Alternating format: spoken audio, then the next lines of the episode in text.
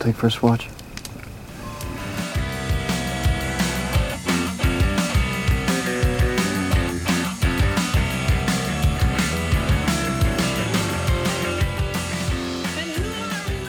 Hello, and welcome to an all new episode of the First Watch podcast. Joining me today is Cole. The dead speak. We're back. I think the last time that we got to talk to each other on this show was about Pedro Almodovar, All About yes, My Mother, that's right.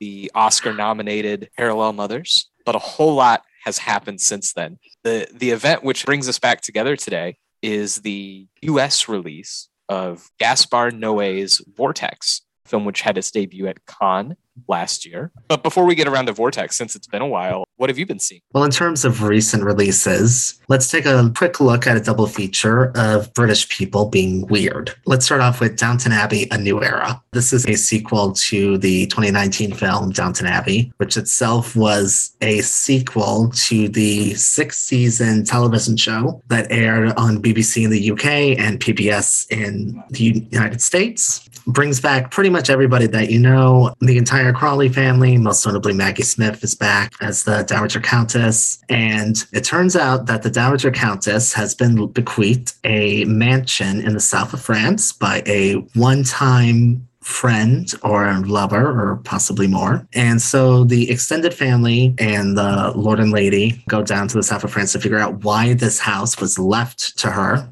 even though her and this other member of the nobility only knew each other for one week about 60 years ago.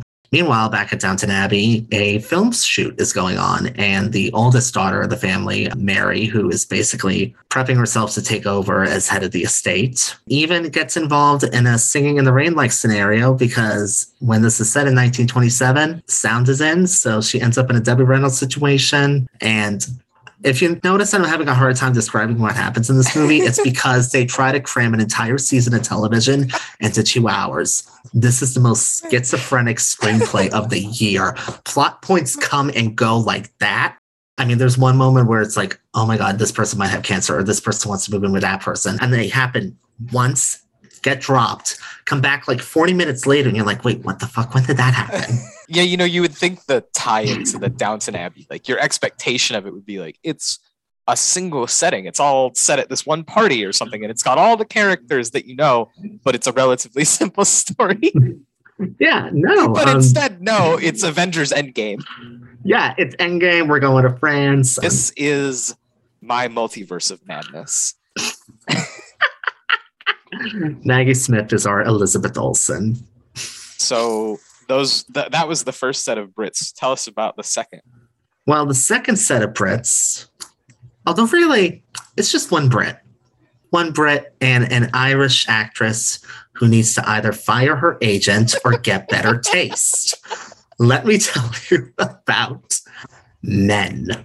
Men is an A24 horror film directed by Alex Garland, also written by Alex Garland, um, known best for Ex Machina and Annihilation, which I think we both love, or at least like. Yeah, Um, they're both very well respected movies. I've However, personally been a fan of Alex Garland for a long time because he's had a few collaborations with Danny Boyle, including yes, Sunshine, 28 Days Later, and The Beach, which is based on a novel that he wrote. So he's been around being a weird dude writing very inconsistent scripts for a long time.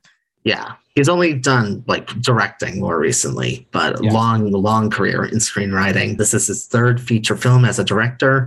He goes away from the sci-fi and leans into folk horror now. Yeah, it's, it's midsommar. it's knockoff midsommar well that's the thing every a24 elevated horror film is the same thing now and the complete and sound rejection of this movie both by the audiences and by the critics is perhaps the sign that we have mercifully reached the end of this race To delve into that just a little bit, just so that it doesn't sound like we're kicking it for the sake of kicking it. This is a movie that I went into optimistic, and I think I was pretty on board for the duration of the movie until it ended. And then I was like, okay, no, this isn't any good at all. There's a recent trend in horror movies that has really taken an uptick in the 2010s, particularly in the wake, I think, of two movies, The Babadook and Hereditary, of yes horror movies that hinge their metaphor specifically on the emotional set of issues that we associate with grief. which is Mm-hmm. topical for the film that we're going to be talking about today, Yeah. Noé's Vortex, because I think that it handles some of these issues in a in a different way, which you and I appreciate a lot. We'll get to discuss. I mm-hmm. can think of off the top of my head, we've got Midsommar. There was The Night House last year, which was about this. There is Lamb last year that was about this to some degree. And Lamb was about a lot of kooky stuff. But one of the things that it was about was like this couple that had lost a kid. And it's like this this theme of like someone in your life dying and then the movie's sort of horror elements being an exploration of that. It's the most half-baked version of it I've seen in a long time because it's based Yeah. on a relationship that you only see in flashback during the breakup fight that leads to a suicide that's like kind of an ambiguous suicide, but it's not that ambiguous. I think the thing that really bothered me about that movie is that it sort of presents you with that breakup. And then it's like weird, goofy stuff is happening in the movie. Rory Kinnear is playing all these different characters, and it's very mm-hmm. beguiling. And then it's like, okay, but what are they going to do? Because they showed me the relationship. So, like, what's going to be the thing? And then there's no other thing. It's just that. it's like, oh, There's- okay. I could have walked out five minutes in. I got it. Thanks. That's the thing. There is not a movie here. There's only a message. If you're not aware of the plot, and the plot involves Jesse Buckley portraying a young woman who, after the suicide of her abusive husband, goes off to a small rural village in the countryside of England. And weird things happen there, including every single man in the village. And this is a village with apparently only men. Every single man there is played by Rory Kinnear, including the 12 year old bullying Yeah. child who looks like a Polar Express kid. And then, like, a forest goblin who is like a Yeah. folkloric thing. There's like a whole folkloric basis for this character that just does not feel explored. It feels exploited for its imagery. There's about 20 cool minutes of it, in my opinion, where Jesse Buckley walks out into the woods. It's the thing from the original poster where she finds the tunnel. Yes. And just nothing really happens, but it if you've seen Annihilation, what that movie explores is like these people traversing this kind of alien Tarkovsky stalker zone thing. And there's a brief point in that movie where it just feels like anything could happen when Jesse Buckley's out there walking in the woods. And that Mhm. sensation's really cool. If it were a 20 minute short film where that was what happened, and maybe you put some of the weird Kinnear stuff out in the woods, pretty interesting. Ditch the message. Yeah. Just make weird stuff, my guy because it this feels like it's nothing like this movie when you watch it, but it reminds me of how Last Night in Soho, the Edgar Wright movie Last Night in Soho, just is Mm. so obsessed with having a message that it imparts onto you that it's like, man, did you even think about trying to make this enjoyable? Here's the thing if you're making a horror movie and you're focused on the message, you're doing it wrong. You're doing it wrong. You can have a message. Yeah, All ghost 100%. stories to some extent are about grief and loss and death and mourning, but it's just become such a cottage industry who have these scripts that are, you know, they have one idea to them. It's like Yeah. thing is a metaphor for thing. And that's it. Yeah. And there's no Yeah. there's no deeper character than that. There's no deeper drama than that. It's just like, okay. Yeah. The thing is, is that these companies that shove out 10 of these a year all learned the wrong lessons, not just from the Babadook, not just from It Follows, but specifically, they learned the wrong lessons from Hereditary. that movie being such a huge success has been really interesting for A24, for the horror genre, for Ari Aster, who has like a new, maybe three and a half hour long movie coming out. Who knows?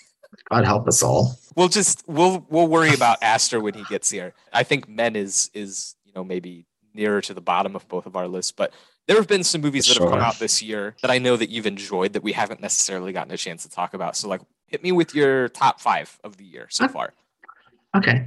So my number five, I believe this movie is actually, as of this recording, supposed to be dropping on VOD on Friday, May 27th. So everyone gets to enjoy it. This is Aline. This is the unauthorized biopic of Celine Dion, where they somehow got the rights for almost all of her songs. The only song they didn't get the rights to was The Power of Love, and that's because that's a cover of a Jennifer Rush song. But they got the rights for everything else, but for some reason they had to change her name and everybody else's name involved in this. It's a French film directed by Valerie Lemercier, who also plays Celine, or I mean Aline, I'll say Aline, um, from the ages of 5 to 54. If you're wondering how she plays a five year old, just imagine her face on a five year old's body, or actually, it's her body, but like shrunken down to what Oh, a no. five year old would be like. and her face is still the same. They did not make her younger at all. It's just her face on like this five year old sized adult body. There's a parallel to men there. I love it. This is so much better than men, though, because it just leans into that kookiness. I mean, here's the thing if you're going to make an unauthorized biopic of Celine Dion, it should be campy, chaotic, kooky, and yet completely heartfelt and deeply sincere, which this is because the director is a huge fan of Celine and that she wanted to do this out of love. And that comes through in the film and also chronicling her lifelong relationship with her manager, which, you know, if we really dig into it, there was something really, really wrong there in that power dynamic. But if you're a romantic, then you can kind of sweep it under the rug, I guess. But This is a this is a preview for later when we'll be talking probably about Baz Luhrmann's Elvis. Oh yeah, all the all the absolutely. pieces are falling into place. I think this is actually the perfect companion piece for whatever Elvis is going to end up being. So if you're into Celine Dion, if you're into completely insane yet completely heartfelt and sincere movies, then Aline is definitely for you. So what's your number five? Um, my number five, I have to think about it. My six is coming up on your list. My number five is Mad God. The Phil Tippett. Phil Tippett is a was a special effects artist in Hollywood, predominantly in the 1980s, 1990s. His probably his most famous work is Jurassic Park. He's really known for having done the uh, animatronics and a lot of the effects work that you see in that film that makes it such a enduring and ageless classic of special effects filmmaking. Mad God is a project that Phil Tippett started more or less in his own personal studio and worked on for over 30 years with a long hiatus in the middle where basically like using Jurassic Park as an example he has this really kind of famous quote I don't know it verbatim but where he looked at the digital effects of Jurassic Park and went oh my god I'm going to go out of business and around that Yeah. time you know obviously as we got into the end of the 90s and into the 2000s CG animation and all these types of things really take off and Phil Tippett puts his project aside but then eventually he resurrected it and was able to release the film. And what that project is, is an enormous, expansive stop motion odyssey. There's almost no dialogue to the film. It's animated, told entirely through environmental storytelling, visuals, atmosphere, mood. And it tells the, I guess, I don't even know if it's really a narrative, but it tells the story of this, you know, little explorer who constantly kind of traverses this insane, chaotic underworld. It's, I mean, it's really difficult to describe it because it's such It's a uh, it's a Hieronymus. Bosch painting. where it, it just feels like the scale of it is impossibly large. And Yeah. when you see the level of detail that goes into the smallest little parts of it, you feel like that detail extends all the way to every inch of this kind of model world that Tippett has built. I mean, and it, and it's a real testament to everything that he's ever been about as a special effects artist. It has the feeling of like um like a little bit of a student film, like a little bit of a project, but at such a scale that you can't help but just kind of get swept up into what a uniquely engrossing experience it is. Compared to what you usually get out of animation in the West, it is super creative. It's very different. It's so moody and apocalyptic and it just it feels like yeah, it feels like nothing that would ever come out of Disney, DreamWorks, or any of the animation studios that people may be used to. It's something entirely kind of creator driven, unique. Well, I would love to see that in a theater because I bet that would just be like to see that on Oh, such a yeah. big screen would be like overwhelming. Yeah, just imagine that in IMAX. just wall to wall, disgusting practical effects. And little Yeah, puppets. just go home and take a shower for an hour afterwards. There's a physicality to it, but the way that things move puts you in that sense of surrealism. So number four for you.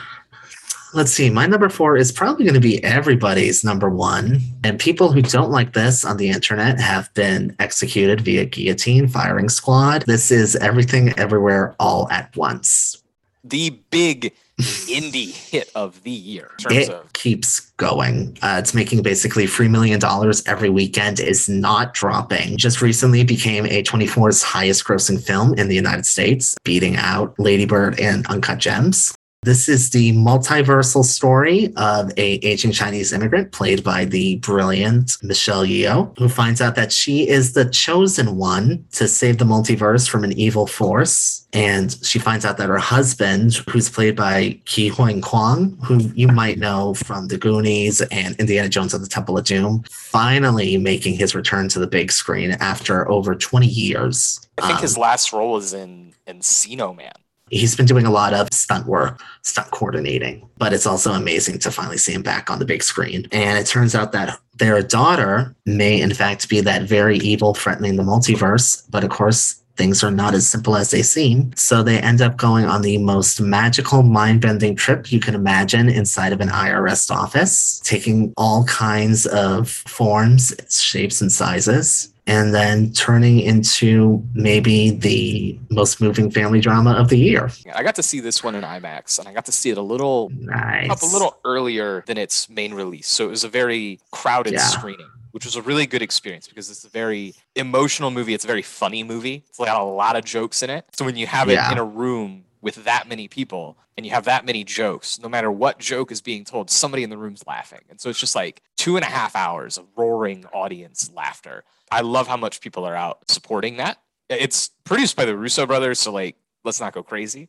But it is, you know, it's an independent effort. Daniels are the name of the the director yes. duo. Daniel Kwan Swiss and Daniel Scheinert.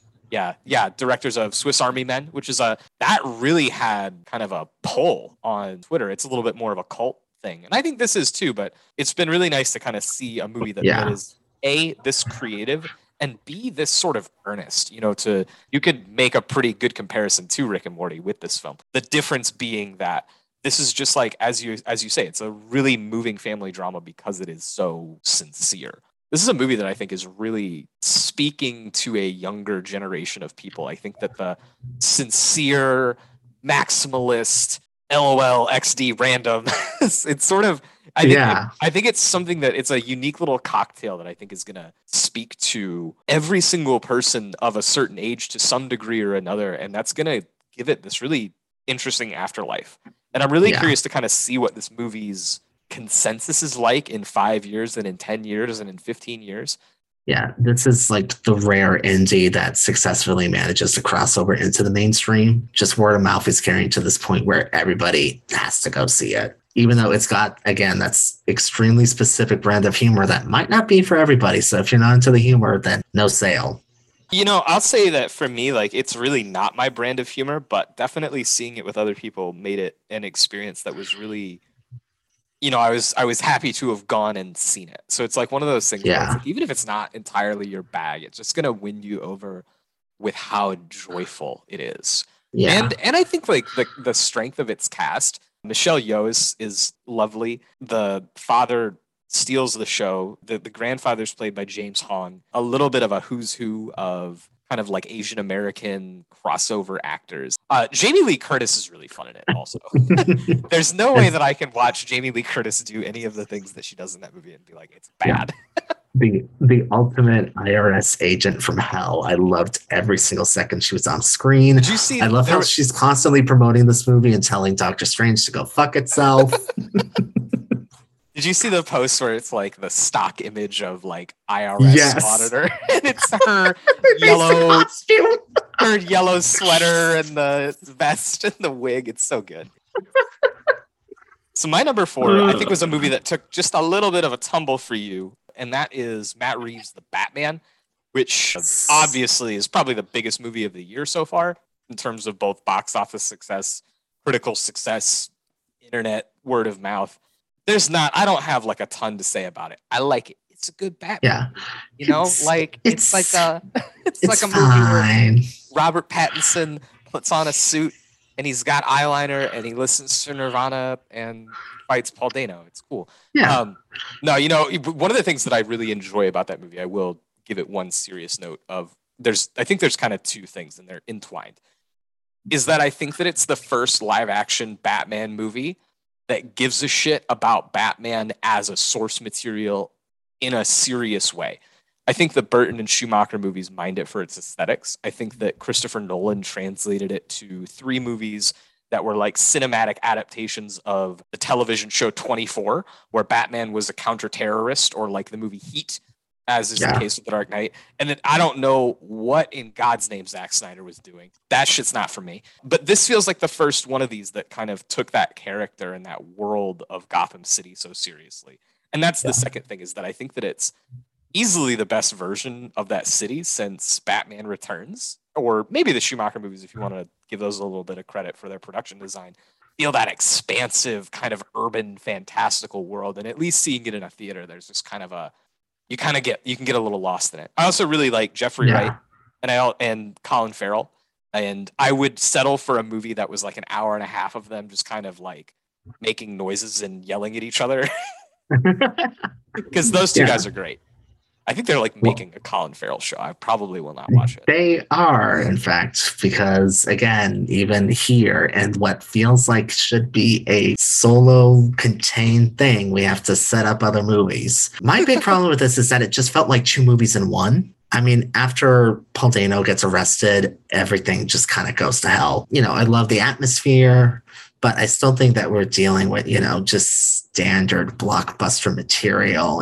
Not something that maybe earns the expansive nature of it. Because I think that I can settle Yeah. for the duration and the plottedness because what you're looking at is is a thing that kind of makes Gotham City feel very big and alive and full of things. And I think that it balances most of its pieces really well. Yeah. but it feels because of the nature of the plot like a guided tour around Gotham. Like you're on the choo-choo train going around the zoo.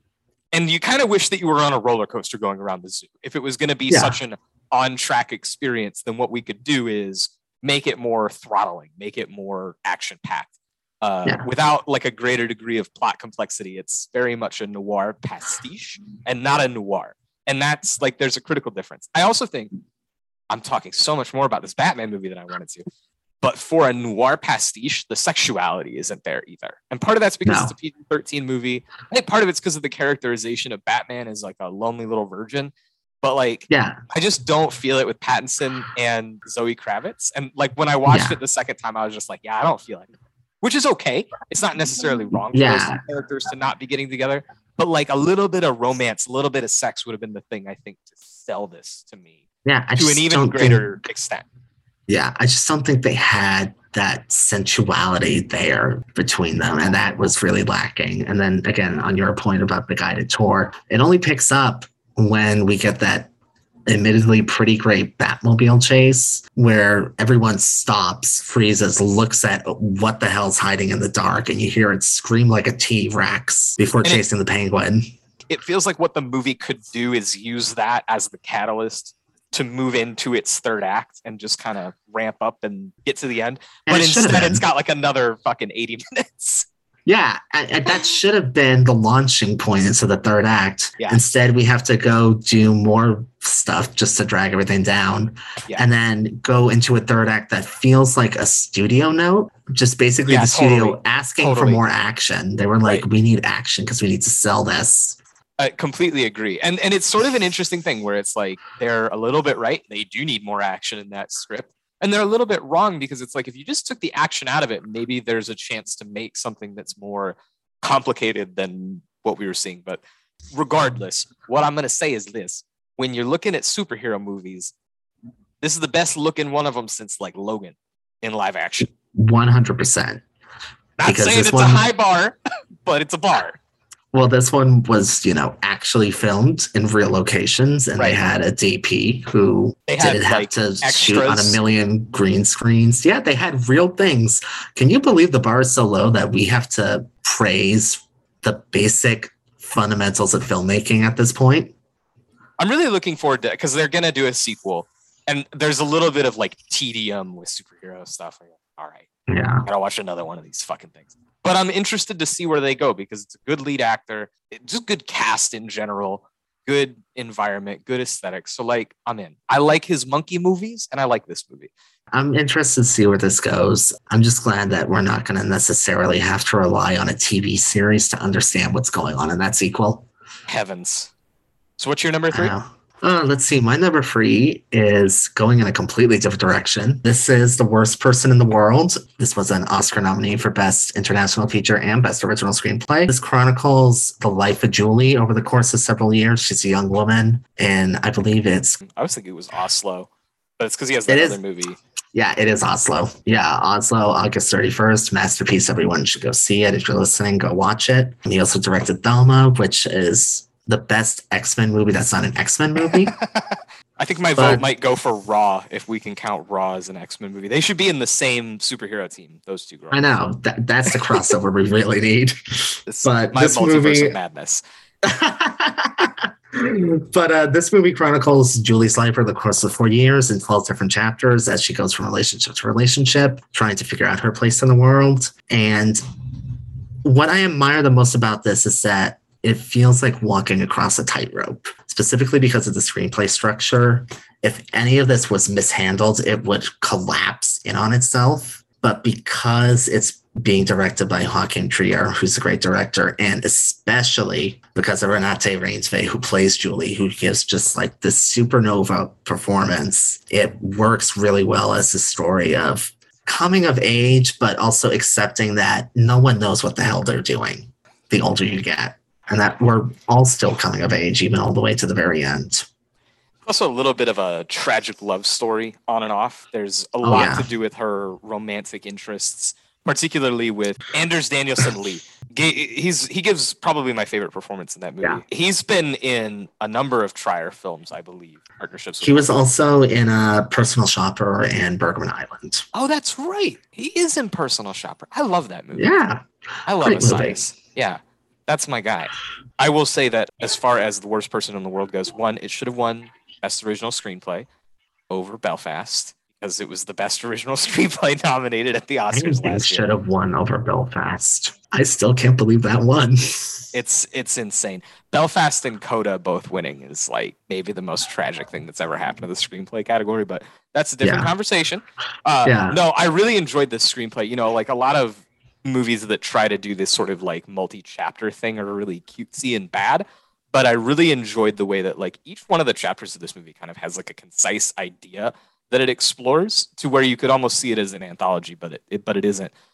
And the disjointedness of her journey eventually starts to kind of feel like the theme itself. Yeah. Reminds me a lot of Frances Ha. It's a movie that I kind of reaches me a little bit closer, maybe because it's American. I don't know. But I think that Renate Reinsve is really poised for big stuff. I feel like she's sort of everywhere Yeah. online. As soon as this movie came out, it was like her face was everywhere. It's like Paul Thomas Anderson's obsessed with her. He needs to cast her for the next movie. Come on, Yeah. Paul. Let's go. we Let's gotta go, Paul. we gotta put her and Dakota Johnson in the same movie and have them play like persona. That's my multiverse of madness. Give me my little three women of the 2020s. What is your number three? So my number three actually hails from last year, but it got its theatrical release this year, so I moved it from last year's list to this year's list. Uh, and it is Celine Sciamma's Petite Maman, which is a movie that I Ah. really love and have not talked about at all. It feels like I just don't feel like I've said two words about the thing since I reviewed it. It just hasn't Yeah. really come up, maybe because it took so long to get its U.S. release or limited interest. But uh, Petite yeah, Maman, Neon was kind of messy on the release. yeah, it. I don't even remember. I think I must have pirated it or watched a screener or something back kind of late last year. Petite Maman is Celine Sciamma's follow up to her masterpiece, Portrait of a Lady on Fire, and it's a return to a type of film that she's made numerous times, which is a coming of age film. It reminds me a lot of her earlier effort from 2011, Tomboy, which is my second favorite Sciamma film, in that it's a movie with a really short runtime that centers hmm. around a child character, a pair of child characters, in fact, and their interior and exterior worlds. Both of these movies, Tomboy, Petite Maman, are heavily influenced by Hayao Miyazaki's My Neighbor Totoro. And Petite Maman kind of takes that even further into becoming magical realism, an exploration of childhood, memories, motherhood, the relationship between generations of women within this family, all spurred on by a kind of inciting incident of the grandmother of the main character, who is a little girl, dying. And she and her mother go to pack up the house, and the mother gets very emotional being at the house and all her memories there, and she has to leave. So, what kind of ends up happening is that the father and the little girl stay and pack up the house, and the little girl kind of plays in the yard and all these things. And then she meets another little girl who looks exactly like her. What? Mm-hmm. Who she doesn't know. She's like, who is this person? And they have all these different little adventures. And what transpires, I mean, I mean, with Sciamma, the thing is like, I feel like I just told you the entire script of the movie, but I haven't told you anything about what the movie's like because it's so gestural and it's so based on Yeah. like how these characters reveal information to each other and the kind of tender way that they either look at each other or help each other or like you know one of the little girls go to pick up something heavy and the other one goes and runs and gets the other Yeah, because they pick up the the canoe. it's just kind of this calming portrait of family life that again it, it begins with death and so it touches on melancholy grief unspoken feelings of strife among families and trying to work around the things that you can't know about people by exploring the details of their lives like the objects that they've touched or the places that they've been It's a very moving and heartfelt little gem. It feels like finding a music box in an attic somewhere and just opening it up and listening to that simple yet deeply meaningful melody. And it's it's a movie that really wants you to take in not just the sound of the music but what every little piece of the music box looks like and the dust that's collected on it and the way this little piece of it's out of tune and and it just gets really really really into the details in such a small window of time A real gem.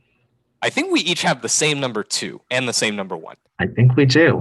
i think we do so you're number two you got to see number two before any of us did Oh, almost a year ago. And I got to give some feedback. And thankfully, despite some stories about what was going on in post production, the version that I saw of this and the final version that got released to everybody are basically one and the same. There's just some little bit of difference at the beginning and at the very, very end. Our number two is The Northman. the latest and greatest from Robert Eggers, his third effort, third feature. He's done a couple short films.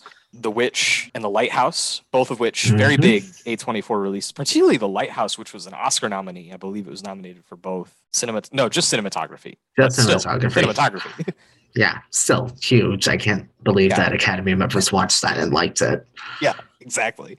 Maybe they have good taste after all. Northman is it could be most easily understood to be an adaptation of Hamlet. It is not an adaptation of Hamlet. It is an adaptation of the Legend of Amleth, which is the literary basis of William Shakespeare's Hamlet, and thus they share a great many similarities narrative. Tells the story Yeah. of a young prince Amleth, played by none other than young Bruce Wayne from the Batman, same actor, cinema's greatest orphan It's having a good year. son son of Nicole Kidman and Ethan Hawke. And what transpires, fans of The Lion King may may realize is uh, is an act of treachery, wherein Amleth's uncle murders Amleth's father, and Amleth swears revenge, as we see in the trailer. I will avenge you, father. I will save you, mother. I will kill you, Fjolnir. And sets off not on a quest. He sets off on a quest, but he doesn't set off on a quest. we find him years later, kind of all hulked out. He's with this group of Viking Yeah. berserkers, having sort of lost the path of his quest for revenge The against his, idea of Hakuna Matata is a lot bloodier than the Disney version. Let's just say that. his his Rosencrantz and Guildenstern suck blood out of people's beating arteries in their necks. the movie is all I knew going into this movie was that New Eggers film, like the last two, I expected that it would have a strong basis in both history and literature, which it does. Mm-hmm. That it would have strong basis in production design to bring those things to life, which it does, because particularly it has this really expanded budget. His first two movies cost about four million dollars a piece. This is closer to a hundred. The numbers are all over Yeah. the place, but it's anywhere from Yeah. sixty to a hundred is what I've. Heard. Some of that was because of COVID protocols, and they had mm-hmm. started filming, and then by the time they were, I believe, about twenty percent in, the pandemic hit, so they had to shut down for a while. And then they were one of the first productions to really get back on their feet, so they had to go through testing and sanitization and safety precautions. So pretty much every single film being made nowadays, their budgets are inflated because of COVID pre- precautions.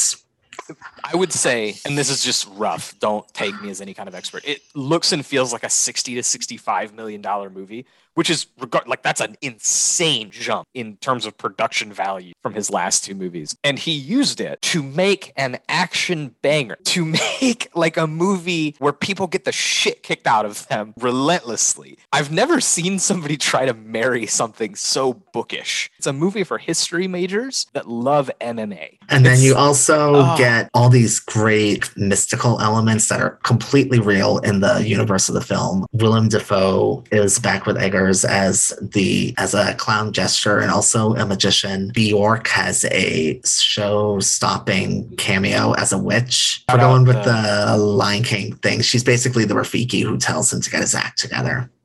and there's kind of a second character that does that well there's sort of three witch doctor characters in the movie and i wanted Yeah. to shout out uh, ingvar sigurdsson who plays the third one it's the the he witch that he runs Yes. into in the cave that actor great icelandic actor in a lot of great movies the main thing that he's been in recently is called a white white day which is like an Mhm. icelandic thriller film eggers is like a really great director of performances and i would say that his first two movies kind of demonstrate that a little bit more readily than the northman does because it's like this action revenge movie Yeah. but it's really cool to see him work with such an expansive cast of actors Yeah, because this one's more ensemble focused. absolutely and so you get ethan hawke and you get all these different people in these little bite-sized roles the name that we haven't necessarily mentioned yet that we should is nicole Yeah. kidman because nicole kidman steals the whole movie in my opinion She gets the monologue of the century.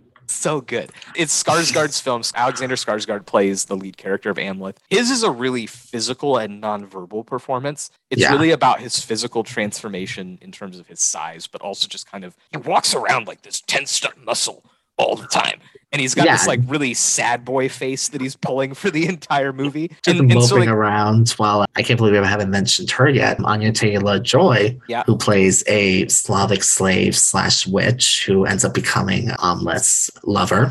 This is a little takey, but I kind of felt like she was the most underwhelming performance of the main performances. And I don't really think it's about her. I think it's two things. It's one, she's doing an accent, which I don't really care for. The whole movie's kind of got some questionable accent shit going on, if I'm being if I'm being honest. But that's okay. It's minor. The other it's she doesn't really get like a ton of meat. I kind of was hoping that she was gonna do some more like cooked out witchy shit than she ends up doesn't doing. get a big moment until like her very last scene. yeah, and that like that's just cool. Cause Yeah. yeah, because everyone else gets at least a big moment where they get to go all freaky with it. The movie made me immediately want to watch, and I did rewatch Terrence Malick's The New World because it's just it's so much open air. You know, I've, I, it's it's rare to see a blockbuster. We were just talking about how the Batman was like it's on sets, it has extras. It's like yeah, this is in Europe. they had a camera and they had a village built and they filmed it. You just have that sense of the environment and the air and the earth, which are also important to the narrative about deities. What this does in a really interesting way that most historical period pieces do not is that this doesn't attempt to make any of what's going on relatable or understandable. Like the only time the movie ever really engages with what the modern world is like is this great throwaway joke about how Christians are all crazy because they worship a corpse nailed to a tree. a really good indicator of this is in the it's not the opening it's after kind of the whole cold open Yeah. inciting incident after amleth has grown up we begin with him and this group of berserkers as they go on this raid.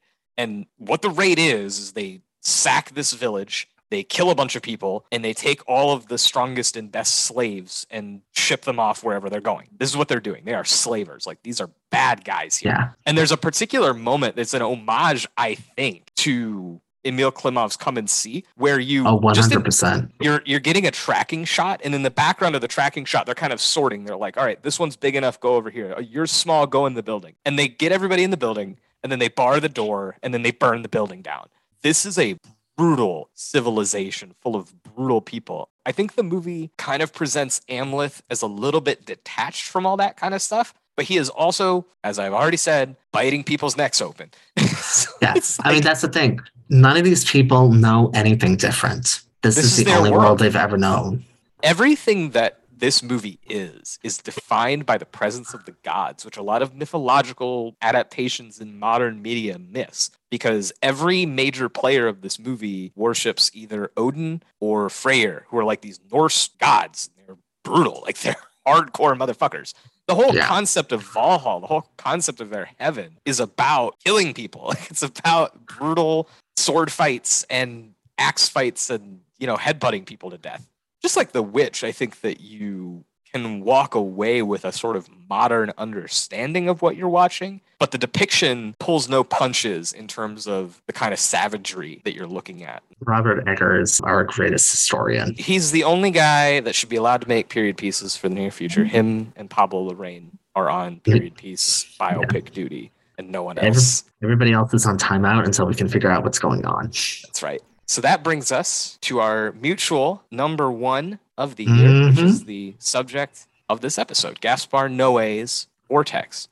So before we hop into Vortex and our reactions to that, what the movie is, what we think is great about it, why it's each of our number one of the year, I kind of just want to take a second and just talk about Noé's filmography. Noé's like one of the most notorious auteurs working in film today. I think that he is a name that's kind of synonymous with a certain he, he's synonymous with a bunch of different things with his unique Yeah. formal style his collaborations with benoit debie the cinematographer and the unique digital cinematography techniques that are implemented in much of his films. There are a lot of unique editing things that appear within a lot of his films. And i think that's worth talking about because i think that vortex evolves some of those leaves some of them behind and there's a lot to be talked about because there's so much that is kind of synonymous with the style of a gaspar noé film. And i think the other thing to talk about is subject matter of a gaspar noé film which tend to be very violent and provocative and involve a lot of carnality or abuse or even murder and things that are really transgressive in nature. And vortex by contrast doesn't really have a lot of those things. So i think it's kind of interesting to talk about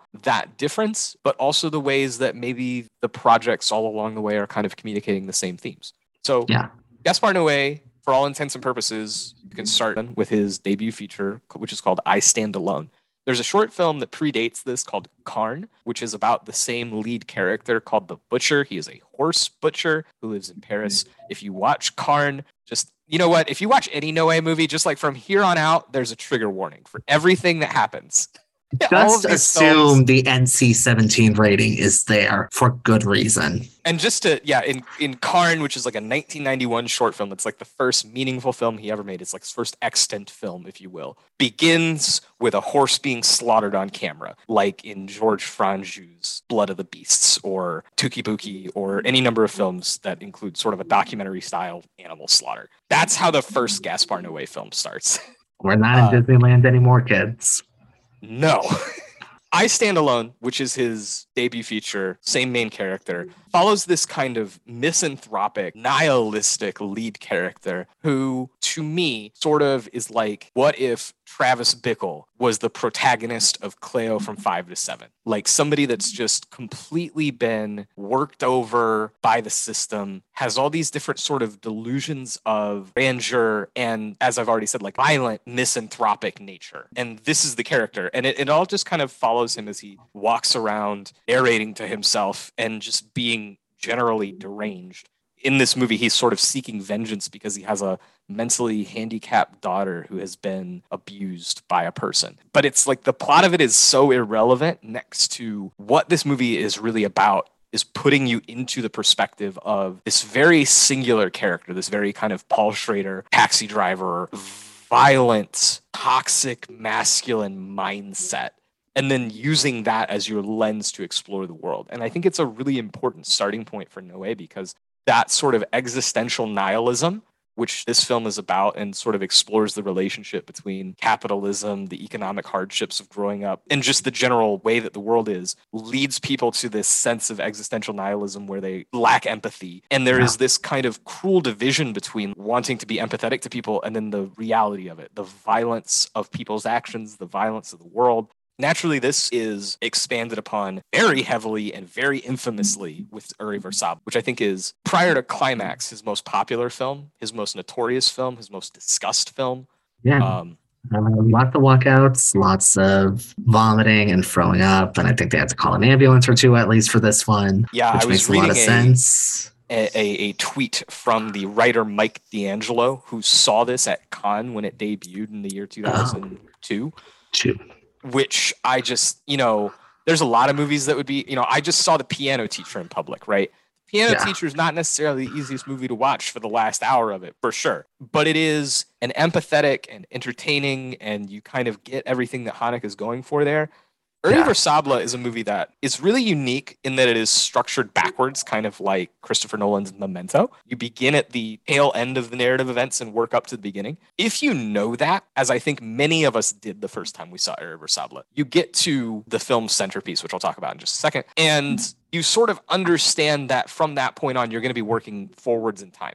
If you've Yeah. never seen that movie before, and no one you know has ever seen that movie before, and you get to the centerpiece of that, and you know that you've got 40 minutes left of this movie, what do you think is about to happen? You know, like I can picture walking out just based on like, wow, what if it has more gears than this? like, Yeah. what if it gets more intense? Yeah. You So- could not pay me to watch this movie in a public crowd. No longer beating around the bush. What this movie is is it's the first collaboration between Noe and Benoit Debie, the cinematographer. I would say that it's really, really defined by two qualities formally. One of them is his cinematography, which is like he's using this digital camcorder and like flipping it around like a psycho. It begins with this scene where you're like in a club and you're flying all through the club and it's dark. It's a gay club. And so you see men having unsimulated sex all throughout the club, which I think is actually really important to how the centerpiece scene kind of crawls into your head as well as it does. The second thing that it's defined by is that edit, the sequence which takes you in reverse. The entire quality of the film is like the camera is itself a character, sort of an objective observer that will not blink or look away no matter what happens in front of its face. And it has become sort of dislodged in time. It's flying backwards through time like a bubble. And so you're watching events, and what you find at that gay club is that you have two characters who are seeking revenge, which ends in a really explosive, gruesome way. And you find out that they're seeking revenge because one of their girlfriends, but both of their love interests, has been beaten and raped and is in a coma. And so you work backwards until you get to the point where you see that very beating, which is a scene that takes place over the course of like 15 unbroken minutes. The whole Yep. movie's sort of shot in this way where I said like the camera's flipping and flipping and flipping. It's not flipping and flipping and flipping in that scene. It's sitting incredibly still and just sort of forcing you to really watch this. It's Yeah. the ultimate endurance test in human depravity. And then from there, the film works backwards to show you the things which led to this event, but largely is a scene of the three characters, the two men that sought revenge in the Monica Bellucci. um, Monica, w- gonna take a second to add. one of the greatest performances of the century for that scene alone. It's Yeah. designed to look as realistic as possible. Her reactions are as I was just thinking about the piano teacher. There's a scene in the piano teacher where like a mother character kind of gets shoved and she lets out this wail that I will never forget because it sounds real. Like it sounds like a real woman getting really shoved. It doesn't sound like an actor. And that's Yeah. what Bellucci gives you in this movie. If you appreciate the vision of what this movie's trying to do, or if you try to assess it as a piece of art, everything about it requires this scene to feel as real as possible, as scary as possible, as nauseating as possible, as upsetting as possible. And all of that hinges on her making it feel real, which she does Yeah. In such a way, to such a degree, that when you are watching it, I promise you will look at it and be like, it's just a movie. It's just a movie. It's not really happening. She's just acting. This isn't really happening to her. It's like you are actively trying to unimmerse yourself from that moment because it's so intense. It causes like a certain level of like sensory dissociation, I think. The first time I saw it, I could barely get through it, and I think I even turned away for a couple of minutes because I just couldn't take it. This is like everyone's introduction. By the time I saw it, I knew that this scene was part of the movie. It was not Yeah, it did not catch me by surprise. I understood that once it was over, that was going to be the end of the on screen violence. But what I think is interesting about this movie, in addition to the formal stuff that I was talking about, that relates to Vortex, the way that the movie's designed is that you see all of the bad stuff, so to speak, all the physically violent stuff. And then you see a bunch of camaraderie and sweetness. There's a scene that's just kind of Cassel and Bellucci in bed together. And it's just kind of like a, you know, it's a Truffaut or Godard scene, right? It's just two people hanging out on a bed talking to each other. And everything that makes it more sweet and more human makes all the shit that you just saw worse, right? Again, exploring that division between cold, brutal way of the world where people die, bad things happen to people, mistakes are made, people go to the wrong level, people make bad decisions. And the kind of fragility of the body, the fragility of human life, and how harshly juxtaposed it is to the way that we all feel on the inside. Yeah. It makes the violation of her body all the more worse Mhm. in context. Uh, a movie that I would never try to dissuade somebody that had like a strongly negative opinion on it, but nonetheless, I think really one of the more vital movies of the century for the Bellucci performance. For just like it's just so uncompromising. So many movies try to deal with violent subject matter like rape, like abuse, like murder, and they use it for entertainment or they use it for drama and they very frequently at least in my opinion skimp on the part of it where you have to as an audience member see it for what it really is and this connects Noé to Michael Haneke, who uh-huh. we talked about already a little bit. Connects him to just other European auteurs who I think, especially in contrast to the directors of the West, want to put an emphasis on violence that makes it look very banal. It's Yeah. not an attractive, sexy movie violence. It's Yeah. really brutal and upsetting and unpleasant. Uh, let's not forget the other infant terrible that came out around the same time, uh, Lars von Trier. Yeah. Literally a year after Irreversible, we got Dogville, which is another exploration of the horribleness of humanity and just how low can you go. You get piano teacher, Irreversible, and Dogville in like back to back to back years. It's like, all right, Yeah. that's that's enough. I, that's when I need the happy pills. this and this one is probably the most concentrated structurally on bringing you into this point and not allowing you to look away from it which i think that right there is Yeah. the pivot point to talk about his next film so there's a there's a considerable break between 2002 and 2009 which is noé's next film which is enter the void enter the void was like this huge internet movie when i was like in college. That was like how I found out about Noé was Enter the Void and Irreversible are big, but Enter the Void was like new.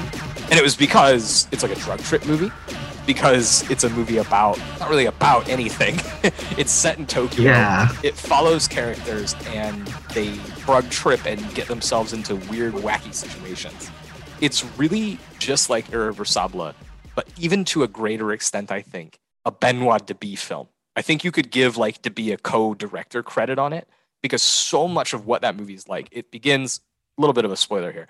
There's a character that you're following literally from a first person point of view to the point where he's blinking. Like there's like editing of him blinking. That's how first person it is. And then he gets shot in the chest. He dies. And then you sort of float up out of his body with the camera. And the camera becomes like completely disconnected from being a movie that follows a single character and instead just kind of floats like a ghost all over Tokyo looking at all sorts of horrible shit. It's it's like an even more disconnected from narrative thing that I think that Irreversible is exploring, where the camera becomes its own impartial observer of human reality. And also, there's a bunch of weird, drugged out visualizations in it. It's really a movie that you should watch when you're 14 and high. It's like that's when you should watch Enter the Void. That's when you will be the most susceptible to what it has to offer you. Because I just I don't really think that it's particularly deep. More pushing forward the idea of seeing the events of a Noé film from God's point of view. Mm-hmm. so much of it is literally a, a god angle, top down angle where you like, and you Yeah. really just don't have any sort of narrative thread. It's, it's a very long movie and a lot happens. Like there was a lot that happened in it. I rewatched it and I was like, wow, I must have been really stoned out of my mind when I saw this because I didn't remember half of this shit. It's it's like goofy. It's like the last one I would recommend to anybody unless they just like enjoyed watching things for the sensory experience of them. But it still like endures as one of his most popular because it's so visually and formally singular. And it doesn't it's not as ferocious as irreversible is. I think it's a little easier Yeah. to watch. It still has a lot of shit happening in it but it's none of it's quite that extreme Yeah. the next movie that he released was Love in 2015. Gaspar Noé's first attempt at making amour, if you will. Uh, Love is pornography. Love is a pornography film. it's a movie about a threesome. it's, that includes a cum shot into the camera filmed in 3D. And this was a top 10 film on Netflix. the great, a great Gaspar Noé interview where they were like, "Were you aware that your film Love had become the most watched film on Netflix?" He's like, "No, I wasn't, but I'm not surprised. People were locked down and they needed something to masturbate to." I right. mean, Sure, We man. certainly weren't going to get it from anything in America since we apparently had the most sexless cinema in the world. I mean, this is like Oshima, but there's no real point to it. I just recently watched, upon your recommendation, The Realm of the Senses, which is another Yeah. movie that has is. It, I mean, I think it would also qualify for pornography, but I mean, it was all unstimulated. So, so so in the realm of the senses was meant to be a pinku film that kind of challenged that genre and did interesting stuff with it and Yep. kind of defied the conventions of pornography to such an extent that it was you know blacklisted and all that stuff i think that love is just kind of a pinku film like it's the Yeah. easiest way to understand it is that it is it's a pornography film and that's you know it's an auteur pornography film that's kind of neat i guess yeah, we don't get those often or at all. So, when they come along, you got to take the chance to experience it, not enjoy it, experience it. it's definitely my least favorite Noe film. The follow up to Love is to this day my favorite Noe film. This is really the first Noe film that I fell in love with, and that is from 2018, 2019, if you're American like me. Climax. Which is Climax is like to me the aesthetic peak of everything that Noe and Debie built to as filmmakers up to that point. It is a movie entirely made of amateur actors who are not really actors, they're all dancers, with the exception of Sofia Boutella, who is both an actor and a dancer. Sofia Boutella, remember from The Mummy, if you saw that, or Yeah. Um, she also um, started her career in dancing as a dancer for Madonna um, during the Confessions tour. So she's got a long history of dance. and she's really the centerpiece of the film. She's kind of the face of it's an ensemble piece, but she's like the face that you recognize and follow. She's the which I think marquee name. Smart, and she probably has the most complex, dramatic stuff to do over the course of the movie. To me, climax before you even get into what it is narratively is you could almost consider it a quarantine movie, even though it happened before COVID quarantine, because it was all made in one location at one time with the group of people that they had and everything like Dreyer's Vampire was kind of decided on set based on what they had to work with. And to me, like there is no cooler fucking thing to do in movies than that, especially when you pull off something as kind of intricate and as impactful as Climax is. So what Yeah. Climax is is the story of this dance troupe who are staying in a church rehearsing their big dance number for a tour that they're going to go on. It begins with a series of interviews where the characters all look directly into the camera and they give little interviews about like why they like dancing or why they want to be in the dance troupe or like why they want to travel to America. And then it explodes into the world's greatest dance number. I don't even know how else to put this. It's just It's like an amazing sequence. it is a, a, a stunning dance number with all of the members of the cast. So I think there's like 24 members of the cast doing intricately designed routines, each individual member, just as they are during the interviews, characterized by the dance that they do within this piece. And it's such modern styles of dance and such like eclectic arrangements of dance styles all put together in a way that looks like they fit together. And it's like if you have any interest in hip hop, in club music, in dancing, this number alone to me is like just mind boggling. From there, everything goes to shit because they all, after breaking from this rehearsal, enjoy themselves a party where someone buys sangria and someone else spikes it with a level of LSD that would kill Donald Trump. I don't know. And what precedes is sort of an enter the voidish kind of degradation of this party into violence, madness, sex, dancing, a little bit of romance, a little bit of friendship, Electrocution. li- light, light child abuse. It's a movie that is utterly nightmarish that just crawls so deeply inside of my skin while also being fucking powerhouse technically in terms of blocking Yeah. cinematography choreography where just every frame of it is beautiful and then every frame of it's horrifying. It's like then the more Yeah. beautiful you find it the more horrifying that you find the later parts of it. And it's just so orchestrated and like this beautiful moving machine. And every part of it characterizes this very big ensemble. It's not like a very dramatically inclined movie. There's like scenes where the characters are basically just having like loose personal conversations Yeah. but what you get is a lot of characterization where you're like looking in frame. There'll be like two characters way in the background, and they'll be like doing something, and whatever they're Yeah. doing will give you an like an idea, and you'll be remembering that. And then of course, when the horror kind of kicks into it later, what's happening in the background is like a character sexually molesting somebody, you know what I mean? Like or doing Yeah. something horrible in the background Yeah. and using the same eye for detail that it was rewarding earlier and kind of punishing you with it in a way by like Mhm. pe- peppering in more visual kind of stimulation. There's a character that like does this sort of double jointed dance thing and he like starts like snapping his arms and shit later on and you just see him in the background of shots the kids fucking shrieking in the closet it's just like oh this is the worst i hate this but it's so good To me, this is the ultimate distillation of the way as a filmmaker in terms of what he's known for, what he likes to explore. And again, within the like tight 90 minute frame, he manages to pack so much in at its most raw emotional form that it does become like an overwhelming experience.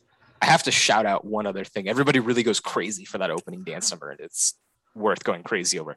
There's another dance number that kind of kicks off the second half of the movie, where they're it's shot from that God shot enter the void angle, and they're doing a big dance circle. And I've always really found that visually hypnotic.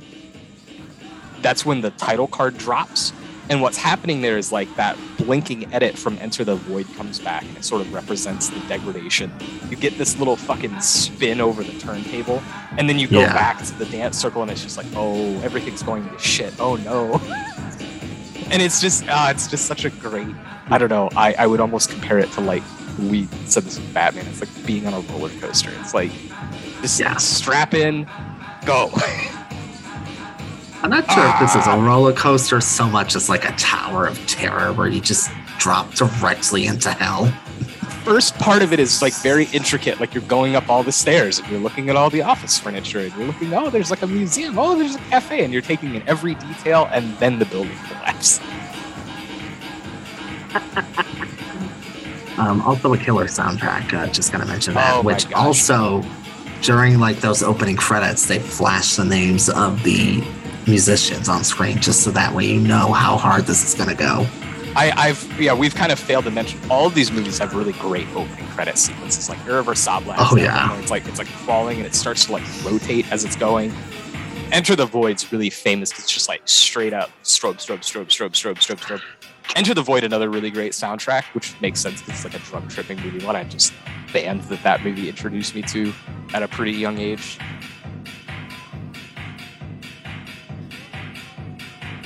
There's a fun little bit of commentary that he did about Black Panther, which of course came out the same year as Climax, where he was like, I was listening to the R&B soundtrack of Black Panther, and I got like 20 minutes in, and I had to get the fuck out of that theater. That shit sucked. I could not handle the music in that movie, and it's, you know, that almost sounds like uh, out of touch. It's like no, all of his movies have this like really in sense of like music scene of particularly France, which has like a lot of house music, a lot of you know trap and hip hop and things kind of throughout the 2010s. And he's right on the cutting edge of all that stuff, kind of culturally. And I think the climax cast maybe doesn't get enough credit for being like it's a really gay POC heavy cast. It's super diverse. You just don't see that kind of cast in a horror movie when it's like the Yeah. the, the kind of blonde starlet is Sofia Boutella. right? It's like Right. it- and, and I think that's kind of cool. I think it sort of displays Paris and the Paris dance as it truly is a melting pot of different cultures and musical backgrounds and dance backgrounds shit like that. So it's just this kind of cool depiction of culture in the middle of this horror movie. A very enriching experience. So the last project to talk about before we get to Vortex is Lux Eterna, which is a little bit of a it's a shorter film than the others. It kind of I think it comes paired more or less with this documentary called Art of Filmmaking, which talks a lot about like C.T. Dreyer and medieval times and shit like that. Did Yeah. you watch that when you saw Lux Eterna as well? Uh, I think I might have.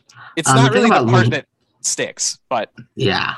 I mean, the thing about Lux Eterna as well is that it started out, if I remember correctly, as a commercial for one of the major European fashion houses. I cannot remember which one, but it did start out that way before turning to basically the Passion of Joan of Arc, but also that one episode of Pokemon that like blinded people and gave them epilepsy. the Porygon episode. Before Yeah. that, it, there's so it's kind of an Irma Vep, like Assayas. We were talking about Assayas Irma Vep or Francois Truffaut movie Day for Night, where it's like a backstage film about shooting something. They're not really clear about what it is they're shooting. They're shooting Charlotte Gainsbourg and who's the other actress? Uh, Beatrice Dalle. Dahl. Yeah, yeah, yeah, yeah. Two Oh, two two icons of of French art house cinema. Shouts to Trouble Every Day. Speaking of throat ripping, It's the first of the Noe movies to start using that very De Palma esque split screen mise en scène where you're watching. It'll sometimes just be two characters having a conversation with each other, split by the Yeah. screen. One of them will be kind of in like red lighting, one in green lighting. Sometimes you'd be watching characters on different sides of the set that'll be talking about a similar thing or a different thing. To me, Lux Eterna is like an experiment in that style. And then it just sort of explodes. It sort of explodes into this like crazy light show. A lot of that segment's like 10 minutes. I watched it really late at night at home in my bed, and I was just like, the whole apartment's like lit up, lit up, lit up. It's like when you have those TVs that have like the color and Yeah. it'll like shoot orange light onto the wall. It was like Mhm. that, except I don't have that on my TV. That was just the movie. if I were to rewatch it again, I'm sure that I would come out of it with some thematic takeaways about creative process and filmmaking, but it largely, I think, serves as a stepping stone to Vortex Because This is the the one he had to make. to to, To figure, out figure what this is. Yeah, Yeah. because Vortex, like Lux Eterna, uses a lot of split screen mise en scène and to a much greater degree in much more intricate ways and for a longer period of time. Let's break into it. Gaspar Noé's Vortex. On est bien peu de choses, et mon ami la rose me l'a dit ce matin. So, up to this point, what we have with Noe is a series of formal experiments, a lot of violence, a lot of sex, a lot of drugs. There's some drugs in Vortex. But outside of that, there's almost none of these things. It really does not scan in any way as a Noe film right away in terms of its subject matter or its formalism. We don't really, even though Benoit Debie shot this film, there's not a whole lot of the flipping the camera upside down. There's a little bit of it. The camera moves, but not as much. And that all kind of makes sense when you explore, I think, two things. One of them is the background of this movie, which involves Gaspar Noé having a very serious health scare. Uh, I believe he had a brain aneurysm, but I might be wrong about that. And it was from drug use, so he is now sober. This film, which stars Dario Argento in the lead role, Mhm. the Italian horror filmmaker, and Francoise Lebrun, who, oh yeah, she's in The Diving Bell and the Butterfly, and India Song. There you go. Boom.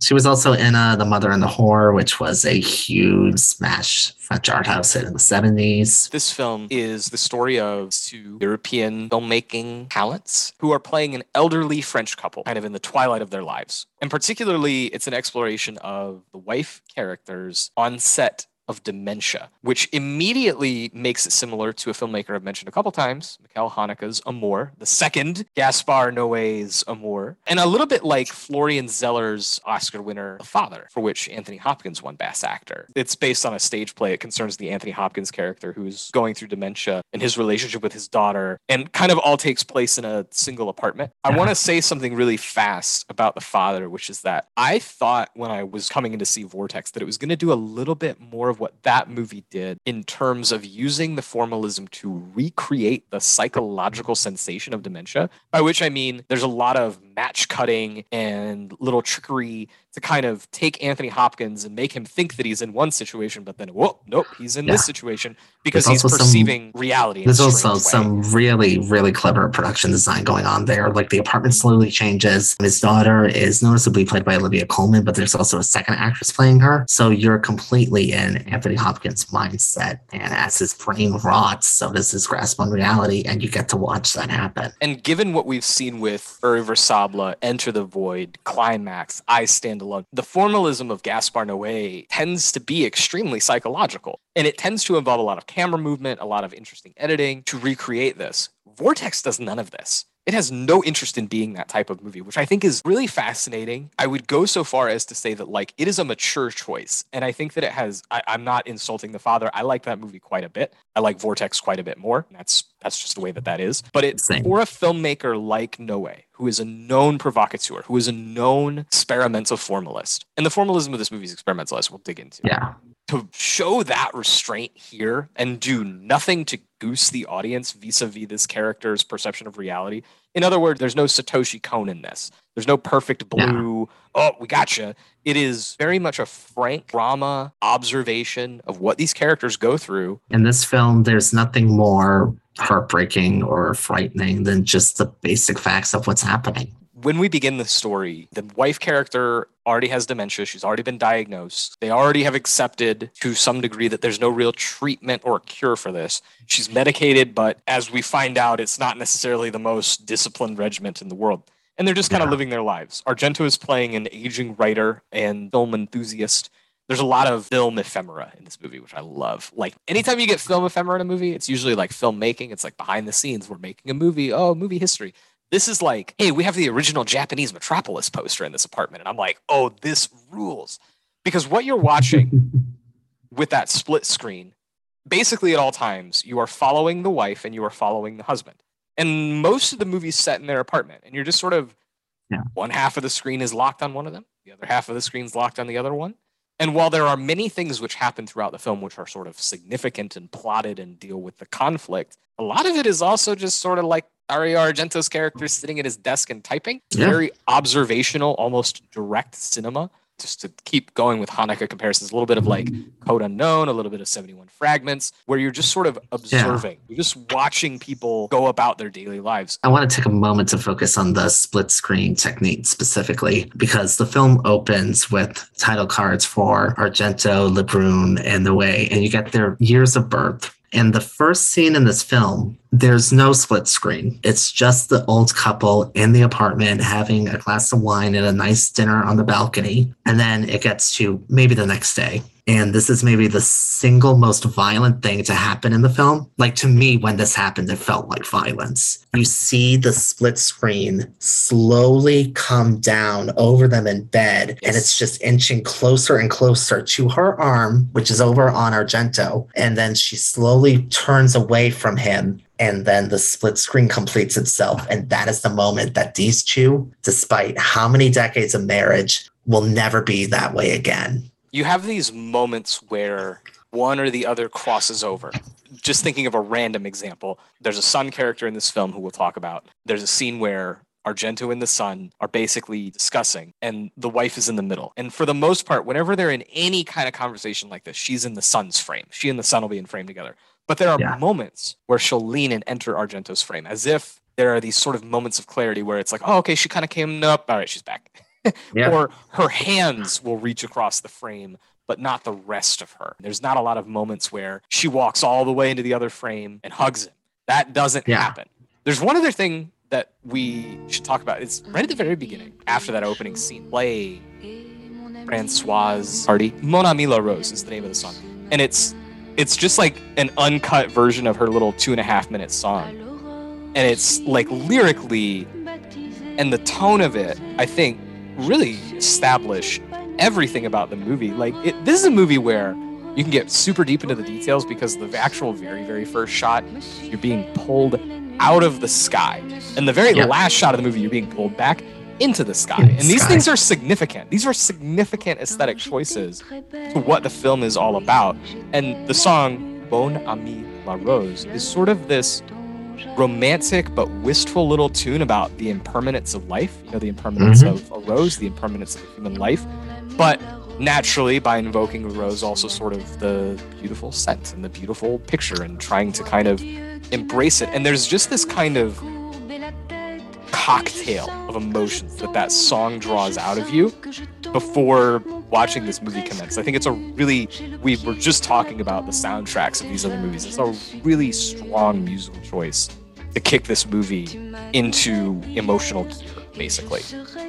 And it's also like a classic of like French yeah. music. You can picture this couple dancing to this song at some point in the 1960s or 70s, right? Like, yeah, where it's like this would be their song that they played on a record somewhere, and it doesn't have that in the film contextually, yeah. but you can kind of date it when you know you see Gaspar Noé's birth year, and you compare it to that song. You kind of feel like, oh, you hear the song when he was a kid, that kind of. Um, yeah, and it gets you thinking about memory and lifetimes of memories, which is how the production design of this apartment, which like I swear it's got to be like Argento or Noe's actual apartment or something because it is so insanely full of materials. It is a lifetime's accumulation of objects from a film writer and from a psychiatrist. And so it's just full of books, like every European auteur character's house. It's overwhelming.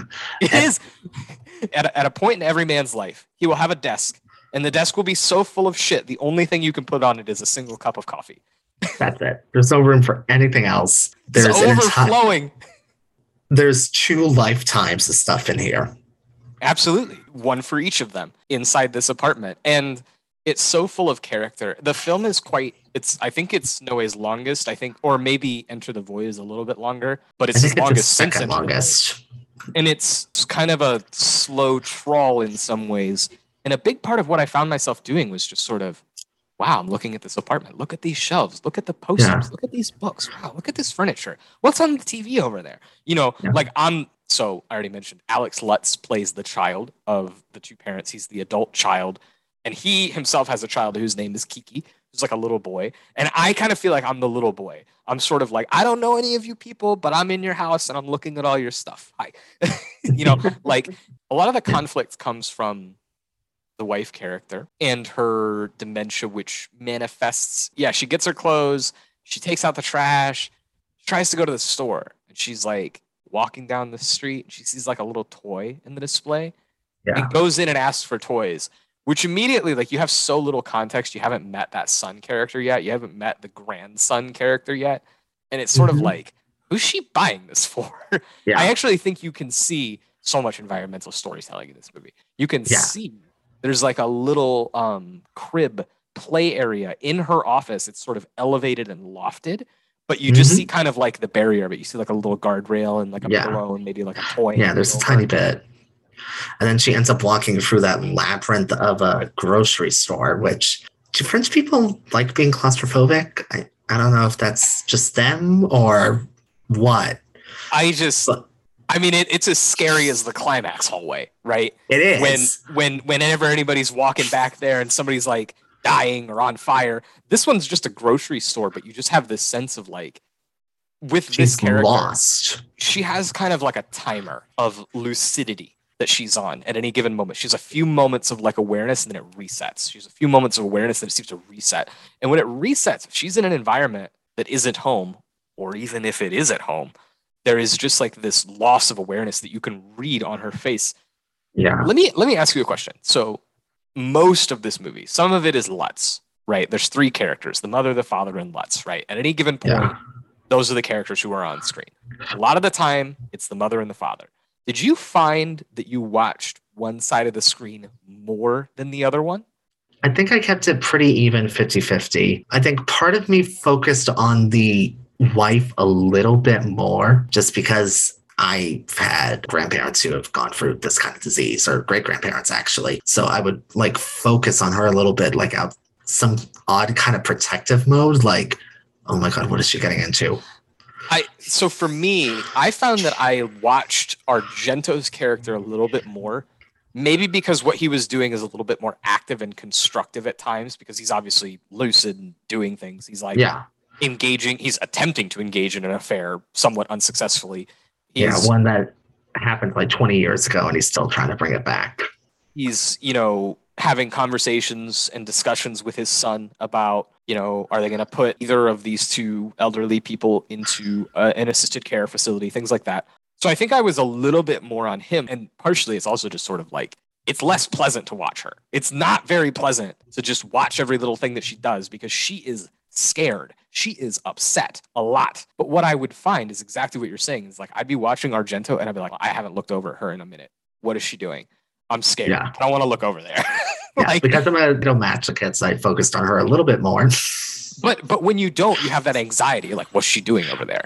What is she getting into? What because she's right. doing things like setting the stove on fire and letting the flame climb up or else setting the gas on the stove on yeah. and you know not turning it off or pissing all over the floor or just doing whatever it is she's yeah, doing or she needs throwing out his book Yeah, yeah, cleaning up his extremely cluttered desk. This is a person who I've already said is a retired psychiatrist who has the ability, has a card, and can write prescriptions at the pharmacy. And probably the pharmacist knows by now not to fill her prescriptions. You know, this is a person who can wreak a little bit of havoc here. She's just sitting there at the kitchen table, minding her own business, mixing all kinds of medications Yeah, just together for some. just crushing pills that would kill a normal person. That would yeah, if you gave one of these tablets to a Victorian child, they would die. And she's like crushing 30 of them in the bottom of a glass. Like, I want to talk a bit about Alex Lutz, who plays the, the kid, because his performance was the one to which I most related. He's obviously closest in age to me, being that he's like in his 30s, probably yeah, as a kid and is like the fuck up kid of these two parents as we learn mm-hmm. that he was kind of unruly as a kid that they used to have to worry over him. And he has now reached what i would consider to be the universal point in any child's life where their parents now need more care from them the way that they once did. And it's a really intricate emotional exploration of how strange that transition is how Yeah. much he really wants to make it work for both his father and for his mother to take care of them. I had a great conversation about this movie the day after I saw it with a friend of mine, where we talked about so when a mother or a father take care of a baby, that's a big burden, right? It's a big responsibility, as we all know, to raise a child. There's so many things you have to take care of. But you're raising that person to give them life so that they can go live their life. And what Lutz is doing is taking care of his parents so that they can die. And I don't mean that to, to come across like this great big spoiler of this movie, but what the movie is about is the process of dying. It's about the process of aging through the very last years of your life and what that's like. And I think exploring that so much through the perspective of the child, who we might consider like a parallel to Isabelle Huppert's character in Amour, Uh, yeah. is a really fascinating one. How much responsibility he has to take on, how much emotional taxation it is for him to endure all this, because it's not just taking care of people who need to be taken care of, it's taking care of people who need to be taken care of and who are going to die very soon and who have Yeah. lived for a long time. Who are ashamed, maybe, of their bodies and state of their life that they're in, that they have to be taken care of. We see this with the mother, who has like a deep, deep, deep sense of shame about what oh, she's oh yeah, she's embarrassed about the entire affair. if we imagine her in her lucid moments, this is a psychiatrist. She knows Yeah. everything there is to know about this. And I think probably on some level it's like, and there was nothing I could do to stop it. Which I think is Yeah. a big part of this movie is the psychological weight of inevitability. Everybody dies. Everybody gets old. Most people get sick. I've really tried to be gentle with the way that I describe this movie because I want to call it tough. I want to call it unflinching. I want to say that it's harrowing, even, but it's so gentle with the way that it's unflinching, if that makes any sense. It's Yeah. firm, but it's forceful the way that, like, a very caring parent might, you know, at the end of this film, there is a moment shared between the Lutz character and his son where Mhm. there is a basically a gentle reassurance about the nature of mortality and the nature of life. And that's what this movie is like. It's like being guided firmly through something that is deeply unpleasant, but absolutely fucking necessary. I think of all the films Gaspar Noé has ever made, this is the most essential. This is about real shit in the real world. Like, if you don't care about cinema, this movie is an essential watch because it's not about that. It's about life. It's about what it is like to exist as a human on the planet. I think Yeah. ultimately, while it centers on these parent characters, it's very much more by the end about Lutz and his child because they're the ones that live. They're the ones that are going to have that next chapter of their lives. They're Yeah. going to build up their apartment of posters and books and everything else. And this film, especially after that little moment that they have in between the son and his kid, where the kid sees that his grandparents been cremated, they've been buried, they're in the mausoleum, and he asks, "Is this a new home now?" And the son says, "Homes are for the living." Right after that objective yet gentle moment about the brutal reality of all this, you get maybe the most devastating montage of the year where you go through the parents' house and room by room, it empties out and there's nothing left. It's just a quick photo montage. And you see the room in different states, right? So you see it, it's full. You see some of the posters are off the wall. Oh, now some of the books are in boxes. Oh, wow, now it's empty. you, it looks like you're looking on Zillow, right? Except they haven't even cleaned it yet. You're looking at the empty rooms of this apartment, which, as I was talking about earlier, the movie kind of allows you to really take in the detail of every inch of this place. Every accumulated piece of these people's lives is visual detail of this film. It lets you, You build a relationship with it. With with her clothes, you know, you see the interior of her closet. We see Yeah. these coats and dresses and things that she owns. Probably some articles of clothing she hasn't worn since she was a kid. We see Yeah. her turning photographs down. Everybody has photographs, right? We, you know, we know that they've got like a DVD collection. I was like looking, they have like a laser disc collection. There's just all sorts of stuff. And then, like will happen to each and every one of us, it's boxed up and moved away so that the space can be made for the living, someone else to live their life. I was really thrown, was not expecting. I thought they were both going to die, but I didn't Yeah. think he was going to die first. That shit fucked Yes. me up. And the way When he has the heart attack. the way that this movie communicates those two characters' deaths with the fade into blue and then the fade back in from blue on their corpses, I think is really powerful because one, it's a really just sort of like mature way to communicate filmically, like they've passed on to the next world or whatever. Yeah. But then it also makes you observe, like, no, the life has left their body. This is a corpse. This is Yeah. now a body with no soul, with no life. Yeah. And then you see the corpse covered up with a sheet. Um, I think one of those shots was even used as a uh, poster for this It- film. So the poster shot is when she is in bed saying the Lord's Prayer, which made me cry. yeah. there, there were two scenes that really got me, and it was when Lutz and his mother are in the hospital room waiting on news from the father, and he like curls up in her lap, and she looks like she's on fucking Mars. and he's like just kind of taking comfort in her presence, if not necessarily her emotional presence, her physical presence. Uh, well, her emotional presence, but not her psychological presence, I wouldn't say. Yeah. Her And body then- is there. Her brain is in Narnia. and then the, the montage came pretty close just because I had already done it. But it was it's it's when she covers up her face and is saying the Lord's Prayer and sort of knows Yeah. that about to die. I believe she turns the gas on. Oh, yeah. No, that's the thing. If this movie couldn't get any more depressing sounding to you, dear listener, she kills herself. Yeah, she, she commits suicide. And therefore it is Haneke's The Seventh Continent, the last movie that I didn't bring up of this. It's such a beautiful little scene though. It's just like Yeah. the way that it's so peaceful and I've compared it to Memoria a couple of times. I don't Mhm. think that it has a ton of. I could make the case for its thematic uh, similarity, which I will do right now. Yeah. Vortex is a movie about how life, one's life, not life, one's life is finite. It ends and you die and you move on, and that's your life, right? It ties into the career long thesis of existential nihilism of Gaspar Noé, which is that no matter what happens to you, you die. But it's not like nihilistic in the bleak way. It's nihilistic in the you have a limited amount of time on this earth, spend it with the people that can cry with in the hospital hallway when it matters type of Yeah.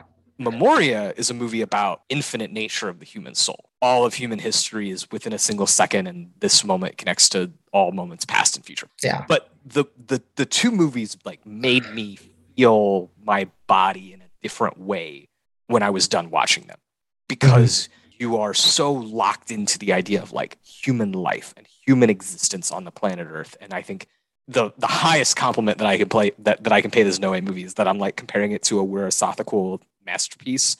That like Yeah. is completely like poetic cinema impossible to summarize. And it and it just leaves me feeling not the same emotions but emotions that resonate similarly deeply if that Yeah. makes sense. It feels It deeper than art. It feels like it speaks to the universal and essential nature of the human condition which could have only been done by Gaspar Noé. Like no one else could have made this movie the way that he made it. I just don't i mean No. Amour is a phenomenal movie in its own right but it's a different film about different characters about different ideas. It's not Yeah, about that- that- death per se.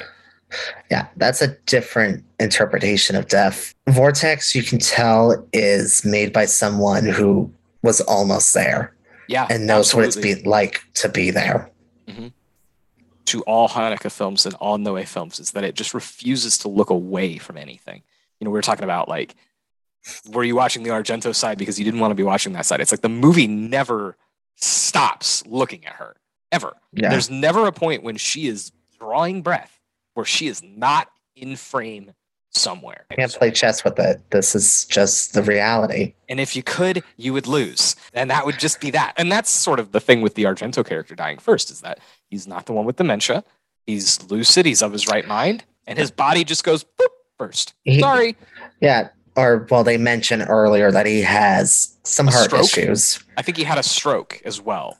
Because Yeah. the son talks about putting him into the home, and he was like, Well, you had this stroke, who would call the hospital if mom can't? Which, of course, we see later on. He has a heart situation, falls down. She doesn't see him until the next morning and has to call Mhm. the son instead of the hospital. That On is the the, most Noé scene of the entire film is the tracking shot of Dario Argento, 2 a.m., bathed in red light, while his wife is on the other side sleeping peacefully Yeah. Dying to the sounds and images of Solaris. There's two films which feature very prominently in this. One of them is Solaris. You're seeing sort of the ocean. The other one is Dreyer's Vampire, which is specifically the scene where the character watches himself buried. And I'm so glad that you've brought up Solaris because I actually want to make a point about the vampire thing.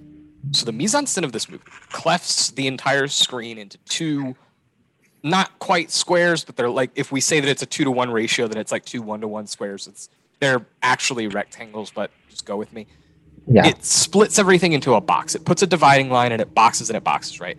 The scene where he's watching Vampyr, if we think about the composition of it, we see him. So it's split screen, wife's on the left, he's on the right. So one box is just him. He is acting like a frame, and within that frame is a TV. The TV is a frame, and within that frame is the casket, and the casket is a frame. And on that casket, there's a window, and that window is a frame. And inside that window is this dude's face. And there's a lot of shots like that in the movie. For example, when we see the mother's urn, the mother's urn is inside of a glass case, inside of the funeral thing, inside of blah blah blah blah blah blah blah blah blah. And it's there's this line really early on about like life is a dream within a dream, whatever. And it's like there's these really like meta cinematic elements of like Noé exploring the concept of mortality and his own mortality by like killing these characters basically and Yeah. Exploring what it is like to bury them and look at them after they've died and look at the generations of future people that watch them be buried. We've all, I assume, had that thought about like who would come to my funeral and what would they say and what would they be like. And it feels like this movie, even though the character is older than Noé, feels like that. It feels like we're sort of watching these like a guy bury himself a little bit. A guy explore death that deeply. Which he again he tells you right from the beginning when he puts his name and year of birth with the two stars of the film, and then at the end you also get their tombstone. Now his name's not on there, but the husband and wife are on there. and you immediately think about those The years that you connection. So at the beginning of the film, he's putting himself on a gravestone. Mm-hmm. And every gravestone, when you first make it, you have your birth year and a dash, and then eventually we put the other one, and everybody gets the other one eventually. There's a line at the very beginning. It's just a quote. I think it's original. I don't think it's from anything. Where it's like, "For all the people whose minds will go before their hearts," which I think is really interesting. Of course, because the Argento character dies first of a heart condition, and the wife is dying of a brain condition. So there's like a literal element to that, but it's also just so fucking poetic. Like Yeah. it's it's such an intensely moving film that when I got home, every couple of minutes I would think about something from it and just like like exhale like that. I just and then I would think, I'm like, Yeah. all right, I'm okay. just like it really takes it. It's a movie that is exhaustive in its portrait of what it's looking at, and by the time that you're done watching it, you just kind of feel tired, like everything's kind of been drained out of you. Yeah. I didn't cry, but I had to crawl out of my chair. I'm glad that I did. I think I would have felt worse if I didn't. it reminds me a little bit of uh, how I felt kind of at the end of Drive My Car. Drive My Car is sort of like the thing happens and you're building up the emotional tension and then there's a release. It's much more conventional. This is Yeah. like slowly letting out all of the air body. And at the very end, you're just deflated. You're just like, okay, cool. And that's, I mean, it's the most humane Noé. It's the most compassionate Noé. It's the gentlest Noé without compromising any of the philosophical ideas of his career while furthering all the way through with the mise en scène. I think Debie does a great job of shooting. Yeah. Yeah. I mean, in some senses, this is also his most unpleasant film. It's uh, the way that I put it in my review is like the compassion is the cruelty. The Yeah. more intensely you identify with this couple, the tougher it is. And I think that's really interesting because unlike the Bellucci character in Irreversible or the characters in Climax who are living in nightmare scenarios, this is pretty normal. Everybody goes through this. This is the story. I mean, not everybody has dementia, but everybody gets old. Everybody's heart goes out eventually. What you're looking at is a couple, they spent their entire lives together and died of old age, basically. The old lady, not so much, but they died of old age pretty close. Who could ask for more than that? You know what I mean? Like, that's a good life. Yeah. That's a good life. Yeah. And yet, still, it's like really hard and really gut wrenching. It's not just sad, but that's the thing about it is that it, it never goes into histrionics. It never goes into a maudlin territory about grief and death. It's just frank. It's just human. Yeah.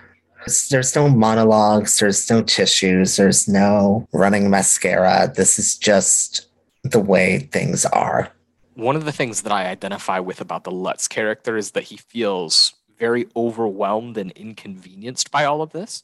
And he Mhm. he masks all of that behind a very good facade of patience, empathy, care, all of which are genuine. I don't mean to say facade to suggest that these things aren't real, but it's a facade to mask an inner turmoil of irritation, frustration. Through the Argento character, we also see just sour feelings.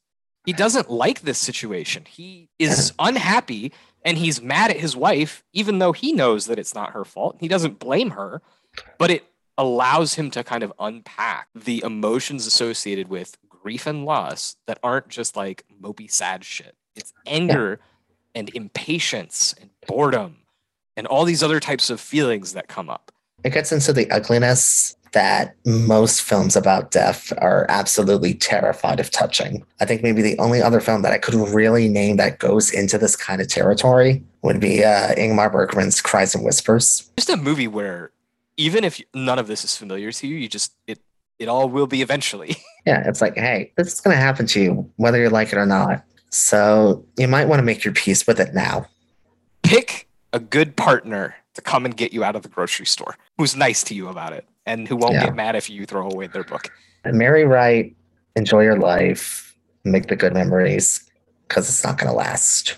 It's a movie that has a theme that a lot of movies have, but I think it earns it Yeah. to a much greater degree because of the unwavering way that it looks at death. And Yeah. because it is one of a piece with many, many Noé films that understand death, that understand the finality and fragility of human life and the human body. And because it understands these things, when it gives you a message about going and living and enjoying your life, you're like, well, I better fucking do it. Right. It's not just some nice thing the Disney movie said to me to make me feel better.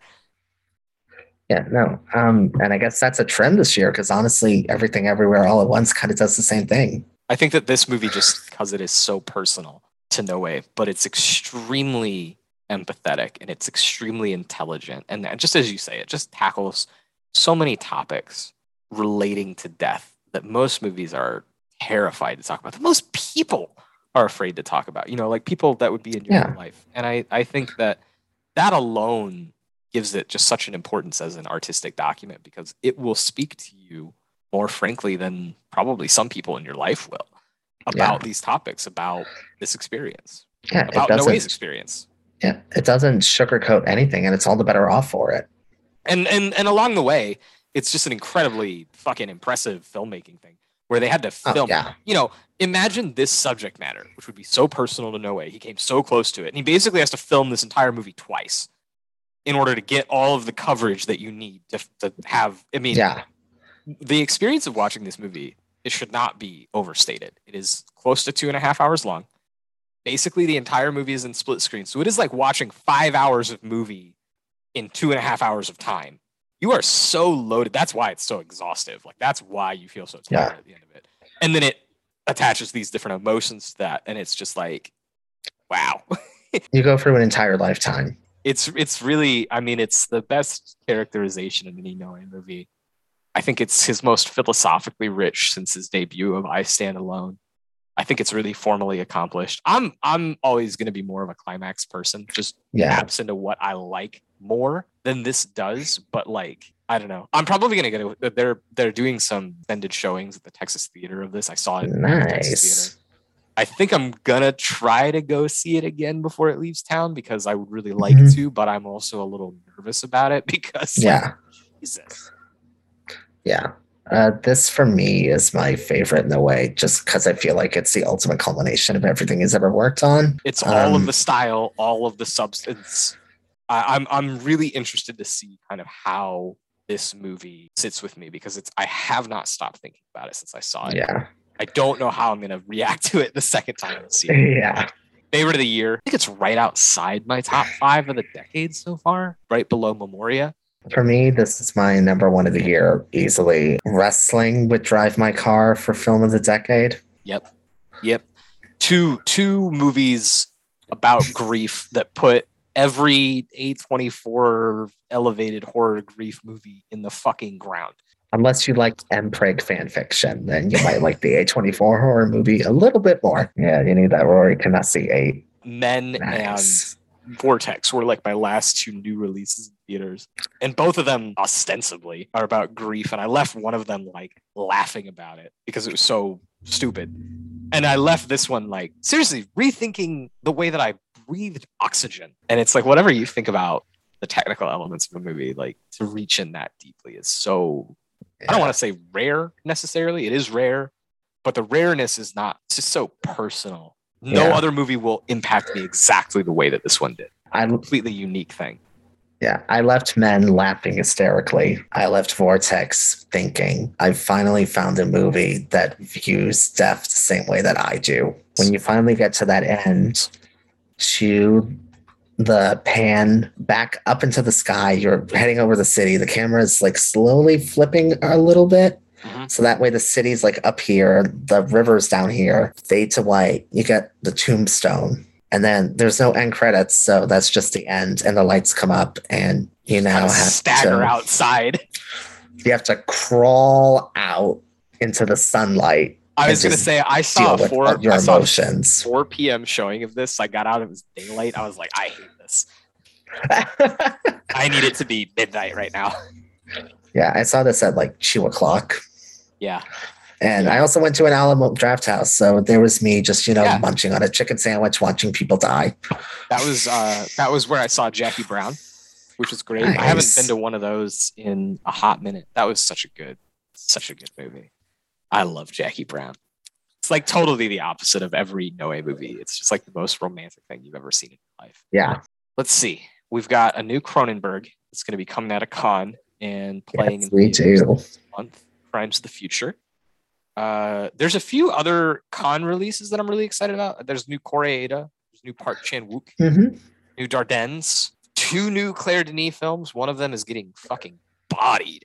Uh, Stars at Noon is I not is not doing well. I saw the critics spatting at each other on Twitter, and I was like, ooh, Ooh. interesting. I really want to see her new one with uh, Vincent Lindon and Yeah. Juliette Binoche. Anything that you're looking forward to seeing soon? You know, I'm excited for all the festival stuff. I'm excited for, you know, anything that comes out from like a major tour this year or anything new or exciting that comes out. But I'm not going to lie, my most anticipated of the year, I am fully James Cameron pilled. That's right. Avatar The Way of Water. Let's fucking go. I still have yet to see that trailer, but maybe I'll see it in front of the, the new Top Gun Maverick. Oh, it would be insane if they didn't play that before. Um, yeah, I, think the the new Mission Impossible just like jumped to at or near the top of my like anticipated future list. That's next year, not this year. yeah, but I'm that ready. also looks amazing. Tom Cruise is here to save cinema. God bless him. And so is James Cameron returning like a prophet from the wilderness after 14 years, 15 years, however long it's been. The teaser, which I saw in IMAX, I specifically went to go see Doctor Strange and the Multiverse of Madness in IMAX just for this trailer, looks absolutely amazing. I saw Multiverse of Madness in 35 millimeter and did not get to see this trailer because it, the local indie theater plays their run of the movies that are currently playing. So they played Crimes of the Future trailer in front of Spider Man, but not, or not Spider Man, it's Doctor Strange. They're all the same fucking thing. He opens a portal, you know what happens. Sam. Raimi. How is Tobey Maguire not in that movie? How do you get Sam Raimi to do your movie and it's like a cameo movie? You don't even put Tobey Maguire in it. But Tobey Maguire, what are we doing? He was just in one of these. I wish I could say I just admire how Marvel's quality is getting worse and worse as they oversaturate the market. Thor looks like a Zoom call. bad. and I'm really scared of what they're going to do with Wakanda Forever, especially with respect to the potential to just fuck up Chadwick Boseman and T'Challa's sign off as that character. They're, they're really, they've been dealt kind of a shitty, the rise of Skywalker situation where an actor has died, yeah. but did not die on screen in a movie yet. Uh, I have a, I just, I think they're going to fucking Rogue One Carrie Fisher him. I think they're going to deep fake Luke Skywalker. If they do, I think Twitter is going to burn Disney to the ground. Yeah. But I think they're going to do it. like I don't think I here's what I'll say. I think they might have the business sense to not make that decision, but they do not have the integrity to not make that decision. If they thought it would be well received, they would do it like it was nothing. James Cameron, please come and save me from this deluge of just garbage. we'll have to be thinking about what we're going to do down the road uh, because this has been really fun and we obviously want to get together for more future episodes where we can oh 100% new releases old releases fun stuff so we'll be thinking about that. But for now yeah. we'll go ahead and sign it off. Cole thank you so much. This has been a lot of fun. Thank you for having me